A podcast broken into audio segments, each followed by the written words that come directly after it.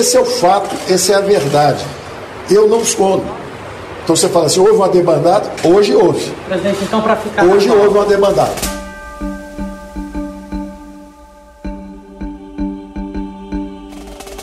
debandada. Foi assim que o ministro da Economia, Paulo Guedes, se referiu ao atual momento da pasta. Com as saídas dos secretários especiais de desestatização, Salim Matar, e de desburocratização, gestão e governo digital, Paulo Webel, já são sete as baixas na equipe do posto Ipiranga. Os secretários se mostraram insatisfeitos com o andamento do programa de privatizações e da reforma administrativa. E isso, na verdade, é um sinal de insatisfação dele com o ritmo de privatização. O que ele me diz é que é muito difícil privatizar, que o establishment não deixa haver privatização, que é tudo muito difícil, tudo muito emperrado, que tem que ter um apoio mais definido, mais decisivo. O secretário Eva, a mesma coisa, a reforma administrativa está parada. Então ele reclama também que a reforma administrativa parou. Diante da crise que se instalou no governo e das reclamações de quem saiu, presidente Jair Bolsonaro convocou uma reunião de emergência com os presidentes da Câmara e Senado, além de Paulo Guedes, ministros e lideranças políticas. Assuntos variados foram tratados, como privatizações, outras reformas, como a administrativa, e de modo que nós nos empenharemos, mesmo no ano eleitoral, juntos para buscar soluções destravar a nossa economia e colocar o Brasil no local que ele sempre mereceu estar.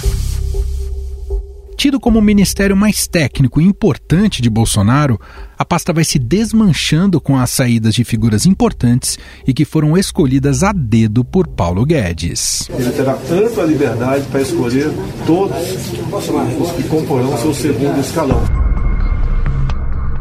A primeira baixa na equipe de Guedes ocorreu em junho de 2019. O então presidente do BNDES, Joaquim Levy, entregou carta de demissão a Paulo Guedes após o presidente Jair Bolsonaro dizer que Levy estava com a cabeça a prêmio. Eu já estou por aqui, o Levy. Falei para ele, demita esse cara segunda-feira ou eu demito você sem passar pelo Paulo Guedes. Tem que o governo tem que ser assim. Quando bota gente suspeita em cargos importantes, e essa pessoa, como Levi, já vem há algum tempo, tá? Não sendo leal àquilo que foi combinado e aquilo que ele conhece a meu respeito, ele está com a cabeça prêmio já tem algum tempo. Três meses depois, o então secretário da Receita Federal, Marco Sintra, foi demitido após polêmica sobre a criação de um imposto sobre transações eletrônicas, similar à antiga CPMF. Antes de ter passado por ele, antes de ser discutido com ele, aí esse troço transbordou, já estava sendo discutido em rede social, essas coisas todas, e aí o presidente não gostou.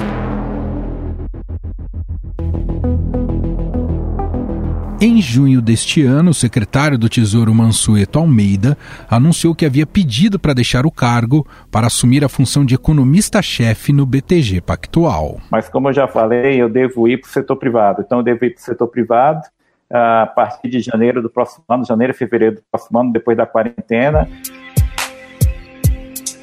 Em 24 de julho, o presidente do Banco do Brasil, Rubem Novaes, pediu a Bolsonaro e Guedes para deixar o cargo. Em documento enviado à Comissão de Valores Mobiliários, Rubem Novaes diz entender que o Banco do Brasil precisa enfrentar períodos de mudanças, mas não falou exatamente o motivo da saída. Dois dias depois, o diretor de programas da Secretaria de Fazenda, Caio Megali, também saiu do governo. Vale lembrar que Jair Bolsonaro foi eleito também pelo seu projeto liberal na área da economia, com o slogan Mais Brasil, menos Brasília. Nosso objetivo é mais Brasil e menos Brasília. Estimular o fortalecimento dos estados e municípios, proporcionando melhores condições de vida à população. A promessa, além de concluir as reformas administrativa, tributária e previdenciária, era a de privatizar empresas que dão prejuízo ao Estado. Será que hoje a mídia já entende que dar apoio legal a um programa de privatização seria bom? Eu acho que o Congresso aprova. No entanto, pouco dessa agenda liberal foi feita até agora. Paulo Guedes chegou a criticar os conselheiros do presidente que dão pitacos na área econômica. Os conselheiros do presidente que estão aconselhando a pular cerca, a furar teto, vão levar o presidente para uma zona de incerteza, para uma zona sombria, uma zona de impeachment, de irresponsabilidade fiscal. Já o presidente Jair Bolsonaro minimizou a série de pedidos de demissões na equipe econômica e afirmou que é normal a saída de alguns para que melhor atenda suas justas ambições pessoais. Diante dos atuais acontecimentos, algumas perguntas pairam no ar. Bolsonaro abandonou de vez o projeto liberal de Paulo Guedes? O ministro seria o próximo a deixar o cargo? E por que é tão difícil privatizar no Brasil?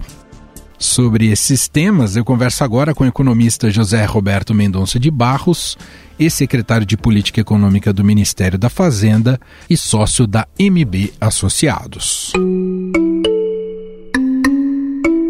Tudo bem, Mendonça? Obrigado por estar aqui. Tudo bem, Manuel. Prazer em falar com você. Mendonça, gostaria de te ouvir, pegar um pouco da sua análise, da sua leitura desse momento com o ministro da Economia, Paulo Guedes perdendo importantes nomes aí de sua equipe e dando recados, né? Fez uma coletiva de imprensa nessa semana distribuindo alguns recados, entre eles para o presidente Jair Bolsonaro, falando sobre o teto de gastos.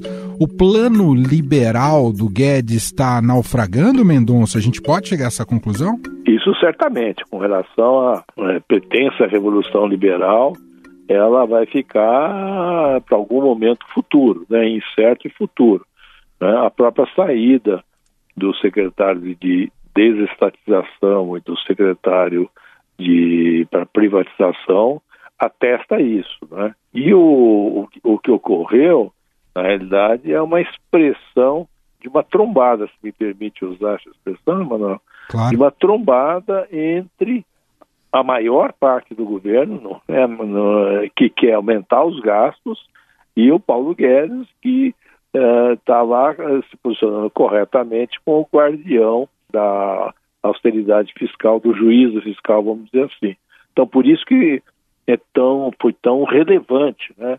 E que o ministro fez foi uh, uma coisa rara, né?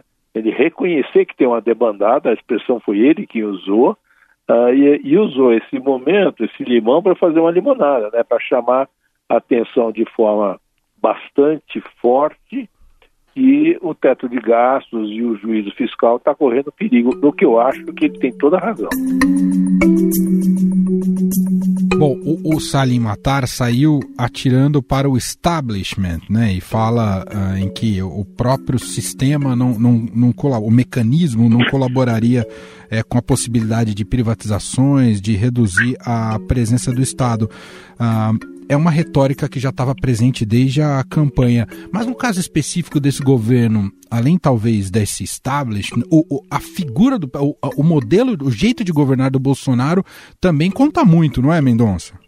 É, essa foi a grande diferença, né, Manuel? É, vocês é, comentam, noticiam é, desde sempre que no fim de, de maio o presidente da República mudou de postura, né? Mudou de postura assumindo uma postura direta de populismo, né, de um populista de direita, mas de um populista completo. Nós sabemos que isso tem a ver com a sua pretensão de se reeleger, aliás, ele já está em campanha, e essas exigências da, da, da campanha de reeleição estão levando a um desejo de aumentar o gasto em duas direções. Né? Primeiro, uh, refazer um Bolsa Família turbinado com outro nome para o ano que vem, uma vez que todos nós sabemos que ele descobriu que isto, esta, esse uh, Corona Voucher desse ano, uh, o colocou em posição de favorável com relação às famílias mais pobres da região Nordeste. Ele está evidentemente encantado com isso e quer que assim continue. Para isso precisa de dinheiro. Ao mesmo tempo, um belo pedaço do governo federal, inclusive os ministros militares, quer montar um projeto de expansão do investimento público visando terminar obras que estão em meio de caminho. Então, isso também precisa de dinheiro. Então, há, uma, há, uma, uma, um desejo de boa parte do governo de aumentar o gasto uh, em que pese a dificuldade das contas públicas. Naturalmente, esse aumento de gasto é alegremente suportado pelo, pela nova base do governo no Congresso, o chamado Centrão, e está posta a equação de uma mudança bastante incisiva. Não é apenas aquela proposição liberal que foi deixada de lado, mas é mais do que isso, é o desejo de um aumento de, de gastos, que nessa altura é algo bastante complexo, porque a pandemia já levou um extraordinário aumento de gastos, com toda a razão. Né? Então, o ministro da Economia diz mais um adicional de aumento de gastos pode correr, colocar em risco e coloca mesmo o equilíbrio fiscal aí com as suas consequências ruins do ponto de vista da economia. Essa é a natureza do embate maior que tá, ficou muito claro desde ontem. E tem, de um lado, do lado do Bolsonaro, puxa muito uh, ele ter experimentado uh, essa popularidade que veio com auxílio emergencial e está francamente lutando pela sua reeleição. E, por outro lado, tem justamente essa defesa do Ministério da Economia e do Paulo Guedes para que o Brasil tenha algum compromisso com as contas públicas. Esse descontrole poderia nos levar até onde, em, em Mendonça, se isso é aprofundado no Brasil, que já, é um, já, já temos um, um retrato muito ruim atualmente, né, Mendonça? Exatamente. Bom, já está começando, as razões para ficar apreensivo já estão aí. Né? O prazo médio da dívida pública está encurtando perigosamente. Né? Como as taxas de juros para prazos maiores estão muito altas, o Banco Central acaba renovando a dívida pública em papéis de prazo mais curto, e isso vai encurtando o prazo médio da dívida, que é o maior sinal que as coisas começam a ficar complicadas. Né? Uh, se esse aumento de gastos de fato ocorrer e pressionar o déficit público, a consequência é exatamente a necessidade de emitir mais dívida. Né? E isso pode detonar uma reação adversa dos mercados, uh, dos empresários e assim sucessivamente. O que poderia mitigar isto é um aumento de impostos. Né? E daí, esse é o papel do CPMF. Né? Uh, o ministro não gosta que fala de CPMF, mas ele é um CPMF, e que na origem, lá atrás, se falava que era para substituir os encargos sobre a folha uh, de pagamento, sobre o, as empresas, mas claramente está cada vez mais, e o próprio ministro falou, como fonte de recursos adicionais, uh, por exemplo, para para os novas transferências. Então, a equação ficou muito complexa, porque se de fato o gasto vai aumentar, né, eu não tenho dúvida que o governo executivo vai ter que batalhar por um aumento de impostos com reação adversa de todos os lados. Né? Ninguém admite isso. Quando se fala de reforma tributária, está se pensando, todo mundo pensa, não em aumentar a carga, mas em melhorar a qualidade do sistema, simplificar e assim sucessivamente. Mas uh, ele está também aí mudando lentamente de forma. Né? Ao invés de ser uma reforma tributária, está claramente entrando em campo um aumento de tributos para financiar um aumento de gastos, que já é uma coisa também difícil. E ainda assim, tem uma segunda coisa que uh, os que propõem um novo uh, plano para o Brasil, uh, é um novo plano tipo do PAC da Dilma, ou antigamente o PND do governo Geisel, de aumento do investimento público direto, né? Uh, a solução que eh, se busca daí é uma roupagem legal para uma coisa que é um aumento de gastos. Né? Então, aí, variações em torno do que permite o orçamento de guerra, enfim, legalizar a criação de créditos extraordinários que financiam o gasto. O problema é que essa legalização do que seria uma pedalada não altera o fato de que o gasto vai aumentar. E se o gasto vai, for aumentar, provavelmente a dívida pública vai ter que aumentar mais e nós voltamos ao ponto de partida. Daí porque é uma situação tão difícil de ser enfrentada, desde que uh, boa parte do governo, inclusive a sua liderança, decidiu aumentar o gasto por razões uh, variadas desse lado. E esse é exatamente o, Porque qual é o equilíbrio que o, ministro da Economia colocava no começo do ano? Admitiu como corretamente um aumento de gasto por causa da pandemia, mas isso é uma coisa extraordinária e, portanto, de prazo curto. Quando virasse o ano, aquilo que é extraordinário não, não, não continuaria. Né? E agora o que está no horizonte é que isso, isso continue. Tem razões, e eu acho que bastante razoáveis, para que as transferências às pessoas aumentem, mas isso tem que ser feito à custa de corte em outras áreas. Mas aí volta a reforma administrativa. Esse seria o papel da reforma administrativa que ficou para as calendas. Então, uhum. da volta, da volta, da volta, nós caímos no antiquíssimo desejo de uh, aumentar gastos sem reduzir o tamanho da máquina pública. Uhum. E como colocou o professor Delfim Neto, isso significa enxugar gelo, coisa que o Brasil tem feito há muito tempo. É, a gente roda, roda, roda e não consegue sair do lugar. E é isso que tem jogo.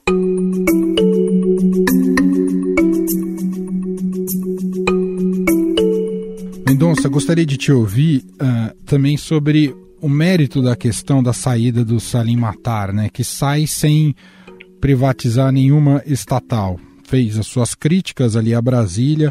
Ah, é um problema do Estado brasileiro e sua burocracia de fato e dos trâmites para conseguir. É muito difícil mesmo privatizar no Brasil? Ou houve falta de vontade política para que isso se efetivasse, Mendonça? As duas coisas, Manuel.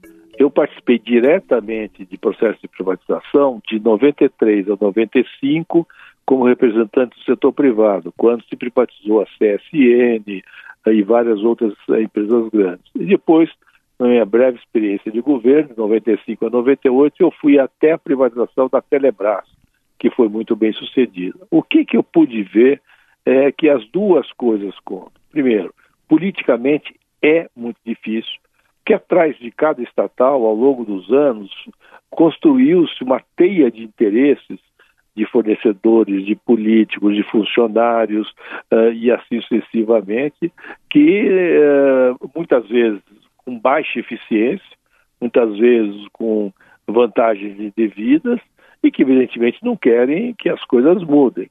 Então é uma resistência enorme. Né? Leis têm que ser mudadas, às vezes até a Constituição. A primeira dessas coisas lá atrás foi a Petrobras, né? o monopólio tá, que é da União e não da Petrobras. E antigamente era da Petrobras. Ah, então tem um problema político, é claro, e tem um problema ah, técnico que não é simples acertar a miríade de situações.